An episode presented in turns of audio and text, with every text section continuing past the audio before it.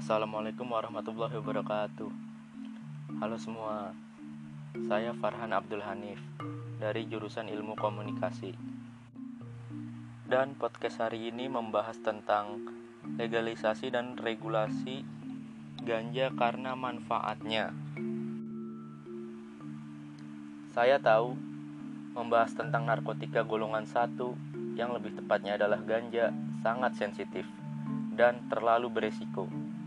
Tapi saya hanya mengungkapkan apa yang ada di pikiran saya dan kita hidup di Indonesia bebas berpendapat sesuai pasal 28 Undang-Undang 1945 yang tiap warga negara bebas berpendapat secara lisan maupun tulisan. Dan jika ada yang bertanya, kenapa saya membahas tentang tanaman? Karena kalau membahas seseorang dan informasi itu salah, saya bisa dikenakan pasal 310 KUHP yang berisi pencemaran nama baik seseorang dengan menuduhkan suatu hal. Saya membahas ganja karena di Indonesia mempunyai alam yang mendukung untuk menanam ganja. Dan menurut saya itu demi kepentingan bersama, bukan keuntungan pribadi dan kalau itu menjadi keuntungan pribadi, saya bisa dituntut dikenakan pasal 378 yang di dalamnya berisi suatu kebohongan yang menguntungkan diri sendiri. Menurut saya ganja itu tak berdosa, tapi tanaman yang penuh etika. Mari kita bahas. Oke, sekarang kita diberikan Tuhan yaitu akal untuk berpikir dan logika. Banyak yang beranggapan bahwa ganja itu memabukkan, tapi itu semua tidak sepenuhnya salah ganja yang berasal dari tanaman. Dan itu murni salah manusia karena penggunaannya salah. Makanya pemerintah mengeluarkan pasal 127 ayat 3 tentang undang-undang narkotika bahwa penyalahgunaan narkotika golongan 1 dan itu termasuk ganja. Coba kalian pikirkan, bukankah suatu hal yang aneh tinggal di negara yang kaya dengan alamnya, tapi dikeluarkan pasal penyalahgunaan tentang ganja, dan kita semua tidak diberitahu tentang cara yang benar menggunakan ganja. Contohnya seperti obat komik yang bisa mengatasi batuk dan pilek. Tapi jika komik dicampur dengan kopi hitam, itu juga sama saja memabukkan dari contoh komik tersebut, kita bisa ambil kesimpulan bahwa yang salah sebenarnya manusia, bukan obat komiknya. Sama halnya begitu dengan ganja. Contoh lainnya adalah motor. Motor digunakan manusia untuk mengendarai atau berpergian jarak jauh. Tapi, jika mengendarai motor berlebihan dan membuat kebut-kebutan, itu akan membahayakan orang lain dan yang salah sebenarnya adalah orang yang mengendarainya, bukan motornya. Alasan kenapa saya membahas legalisasi ganja, lebih tepatnya ke regulasi. Karena banyak manfaat dalam ganja dan di Indonesia tidak bisa memanfaatkannya untuk menggunakannya. Karena hukum yang berlaku. Dan pembahasan ganja hari ini bukan teori konspirasi. Kalau kalian semua bertanya, Kenapa bukan konspirasi tentang manfaat ganja? Karena saya mengetahui dari internet. Karena kita tinggal di Indonesia yang bersyukur bisa mengakses internet dengan bebas. Internet juga ada beberapa orang yang menyalahgunakan, tapi tergantung kita sendiri ingin membuka hal yang positif atau negatif. Ketika manusia ingin mengetahui suatu hal, pasti akan terus berusaha menelusuri atau mencari kebenarannya Contohnya ketika kita membuka internet dan berkunjung ke web yang tidak bisa diakses pemberi, yang bisa di, tidak bisa diakses. Pasti kita berusaha mencari jalan keluarnya supaya web tersebut terbuka, seperti menggunakan VPN dan lain-lain. Kecuali kita tinggal di negara sebenarnya saya nggak enak menyebutkan negaranya sih, sebut sajalah utaranya bagian Korea. Di sana akses internet susah makanya sulit untuk mencari kebenaran. Suatu hal dalam bentuk apa pun. Alasan kenapa saya membahas ganja dan ingin melegalisasi peraturan atau regulasi Karena ganja ada di Indonesia. Makanya diperjuangkan untuk pemanfaatan.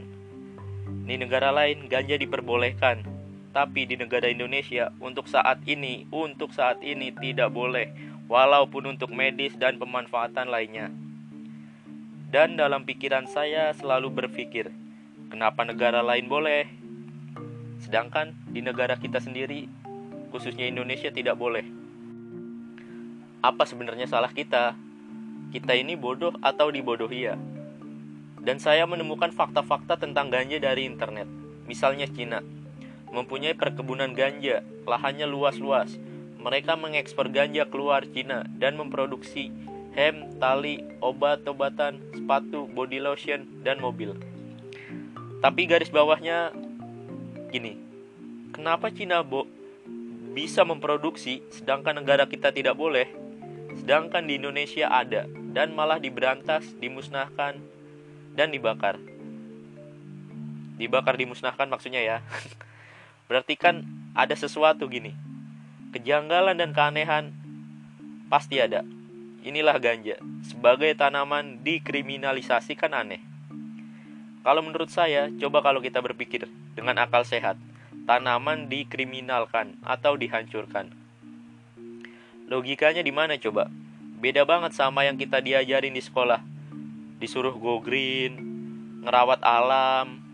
Saya ngeliatnya gini sih, eh, kenapa orang Indonesia gampang dihasut untuk benci terhadap ganja? Itu sebenarnya indikasi orang-orang kedekatan dengan alam sudah mulai berkurang. Makanya kita gampang terhasut. Coba kalian berpikir, kalau kedekatan kita dengan alam, pasti kita tidak akan curiga dengan tanaman. Masa orang curiga sama tanaman? Bukankah suatu hal yang aneh? Menurut saya sih seperti itu. Soalnya, banyak yang belum tahu tentang manfaat manfaat tanaman seperti ganja. Ganja bisa sebagai ekosistem kelangsungan, kelangsungan hidup manusia. We are the real United Kingdom. Kita bangsa yang besar, bangsa yang luar biasa, yang begitu hebat, namun dimatikan oleh sistem global. Jadi, kenapa pengguna ganja ditempatkan di penjara? Yaitu tujuannya sederhana kok. Cuma membuat bangsa-bangsa seperti kita tuh menjadi takut. Pengguna ganja kalau ditanya, "Kamu takut?" Ya takut jawabannya. Tapi kok pakai saya suka dan saya butuh. Apalagi ada stigma atau berpikiran mabuk. Pasti menjadi suatu hal yang buruk. Ada juga mereka yang pekerjaannya banyak dan memakai saat jam pulang kantor. Mereka memakai untuk relaksasi atau bersantai karena mereka butuh. Dibanding mereka ada yang lari ke psikiater dapat obat-obatan yang saya nggak tahu namanya apa, tapi untuk menenangkan efek sampingnya terlalu banyak. Mereka yang bilang sendiri. Kalau memakai ganja, efek sampingnya hampir nggak ada. Kalau dosis untuk vitamin C, kalau nggak salah itu satu banding seribu. Tapi kalau minum seribu kali lipat dosis vitamin C, itu bisa meninggal. Tapi kalau ganja, itu bisa sampai 50 ribu. Jadi ganja itu jauh lebih aman daripada vitamin C. Kalau memang negara menganggap mereka ini orang sakit, yang nggak bisa diatur, ya jangan dipenjara. Mereka butuh bantuan ya monggo dibantu. Penjara tidak menyelesaikan masalah kok. Penjara tidak memberikan solusi. Sekali lagi, penjara tidak pernah membuat orang pengguna ganja merasa jerah atau takut. Sayangnya, fungsinya ganja diturunkan sama masyarakat. Jadi yang tadinya tanaman sakral menjadi tanaman rekreasi. Kalau lu pakai ganja hanya untuk rekreasi, ya lu dapatnya segitu-gitu aja. Akhirnya orang-orang disalahkan, dipakai sehari-hari. Lu pakai ganja kenapa? Supaya nggak emosi. Terus kalau lu nggak pakai ganja gimana? Ya emosi akhirnya. Ketergantungan dia sama ganja dan ketergantungan secara psikologis itu sama bahayanya. Karena ketergantungan secara fisik itu nggak ada bedanya. Banyak yang kalau nggak pakai ganja nggak bisa tidur. Banyak pikiran, overthinking, berimajinasi di luar kendali. Akhirnya mereka ber ketergantungan sama ganja buat ngilangin pikiran. Pikiran yang tadi itu belum benar-benar terjadi dan dia pakai ganja buat ngilangin itu semua.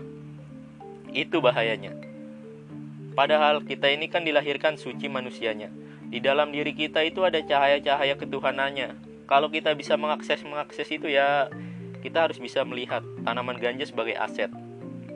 Kalau kita bicara kenapa ganja ilegal, kita harus melihat tanaman ganja ini aset. Aset contohnya apa? Selain ganja ada karet, minyak, tembakau rokok, ikan, termasuk tanaman ganja. Kenapa dari sekian aset di dunia tanaman ganja yang diilegalkan?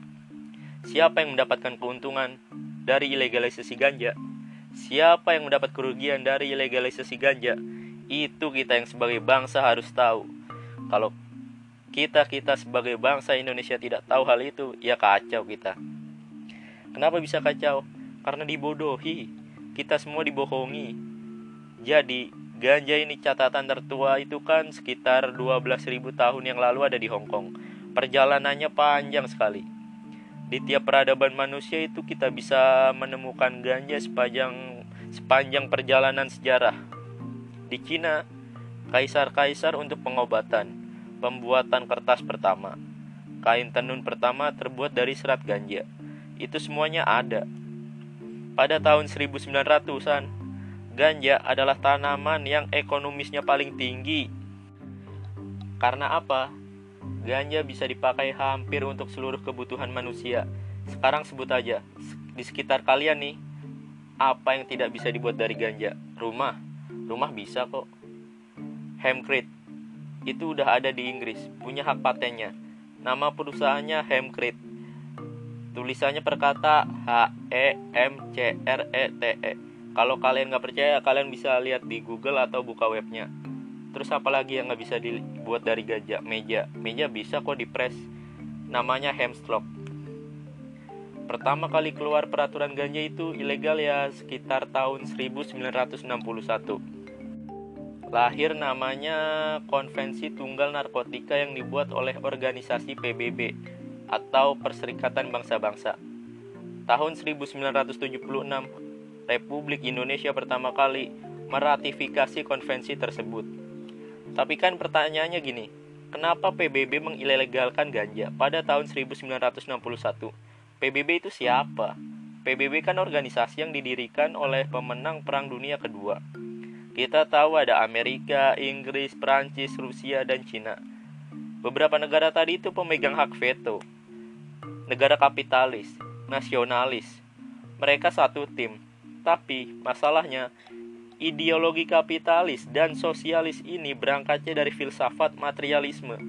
Bukunya Manuel kan, di sini jadi madilog. Dan satu-satunya yang tidak dimiliki oleh filsafat ini nilai ketuhanan. Makanya tahun 1945 lahir sebuah negara yang namanya NKRI. Ideologinya namanya Pancasila. Pancasila ini basic utamanya adalah ketuhanan. Makanya dibilang, dibilang nilai tengah. Makanya mereka membuat gerakan non-blok karena dia tidak blok barat dan blok kiri. Karena dia di tengah-tengah. Itu jalan Pancasila. Artinya, PBB punya kepentingan untuk melegalisasi ganja. Kita bicara industri. Produsen terbesar itu berada di Cina. Cina produsen terbesar kedua. Selanjutnya Prancis. Rusia posisi nomor 4. Ini tiga negara yang punya di PBB. Negara-negara lain punya kuota 1%. Sisanya dimakan 90% oleh negara-negara PBB tadi yang saya sebutkan. Itu artinya apa? Kita dimonopoli tanaman ganja untuk industri dan itu fakta. Jadi, kenapa diilegalisasi? Supaya negara-negara PBB bisa memonopoli industri. Selanjutnya medis. WHO kan bilang dari awal, gak ada manfaat medisnya. Makanya di dalam undang-undang seluruh dunia itu yang meratifikasi. Narkotika golongan satu tidak dapat digunakan untuk pengobatan, termasuk tanaman ganja. Itu undang-undang. Tapi di Inggris menjadi negara yang punya hak paten untuk pengobatan yang terbuat dari ganja. Pusat riset terbesarnya pertama di Inggris. Kedua, Israel. Mereka bilang lewat PBB itu tidak ada manfaat medisnya di negara mereka itu dimanfaatkan untuk pengobatan. Negara lain disuruh buat kebijakan gak ada manfaat medisnya. Hak paten nama perusahaannya GW Pharmaceuticals. Silakan lihat di websitenya. Jadi, menurut saya, undang-undang yang harus dibuat pengelolaan tentang ganja yang nanti secara teknis akan dikelola BUMN atau badan usaha milik negara. Jadi nanti ada perusahaan besar di Aceh yang mengelola perkebunan ganja untuk industri, ada yang kebutuhan untuk medis. Jadi mereka yang menyalurkan ke apotik atau mereka sendiri yang menyalurkan ke masyarakat. Pemerintah sendiri yang menyalurkan masyarakat maksudnya. Itu undang-undang yang harus kita buat. Dan itu harus secara prinsip dan harus berdasarkan Pancasila. Nanti, kalau kita mengikuti kebijakan ilegalisasi ganja yang dilakukan oleh dunia, di Indonesia ini yang akan masuk benih-benih transgeni dari perusahaan multinasional. Akhirnya kita harus beli pupuknya dari sana lagi, beli bijinya dari sana lagi. Dan akhirnya kalau kita pakai sistem global, ya mati-mati lagi tanaman asli kita. Nah, itu yang harus kita cegah dari sekarang lewat edukasi mensejajarkan ganja dengan narkoba lain seperti kokain dan heroin sangatlah tidak adil menurut saya pribadi. Kokain dan heroin terbukti signifikan mengganggu kesehatan, sedangkan ganja tidak pernah dilaporkan mengganggu fisik. Yang ada justru adalah laporan medis tentang manfaatnya bagi pengobatan penyakit. Penggunaan berlebihan mungkin mengakibatkan dampak yang merugikan namun, mengkonsumsi apa pun jika berlebihan tentu tak baik bagi kesehatan. Jika tak ada konspirasi besar yang menutup informasi tentang manfaat medis herbal, dalam hal ini termasuk ganja, negara kita bisa kaya. Hanya dari sini pembudidayaan vegetasi saja. Harta seluruh dunia dikumpulkan belum bisa menyaingi kekayaan Indonesia. Bangsa Indonesia sudah saatnya menggeser status herbal sebagai obat alternatif menjadi obat sehari-hari. Karena obat alternatif bisa untuk semua kalangan, kalangan menengah, bawah maupun atas. Tapi pada poinnya adalah ketakutan orang terhadap ganja lebih banyak didasari akan ketidaktahuan. Gini deh, ada kata yang lebih gampang dicermati lagi. Ketakutan orang terhadap ganja karena kurangnya pengetahuan tentang tanaman ganja. Itu aja sih yang bisa saya sampaikan tentang manfaat ganja. Sekian dari saya, kurang lebihnya mohon maaf. Wabillahi taufiq walidayah. Wassalamualaikum warahmatullahi wabarakatuh.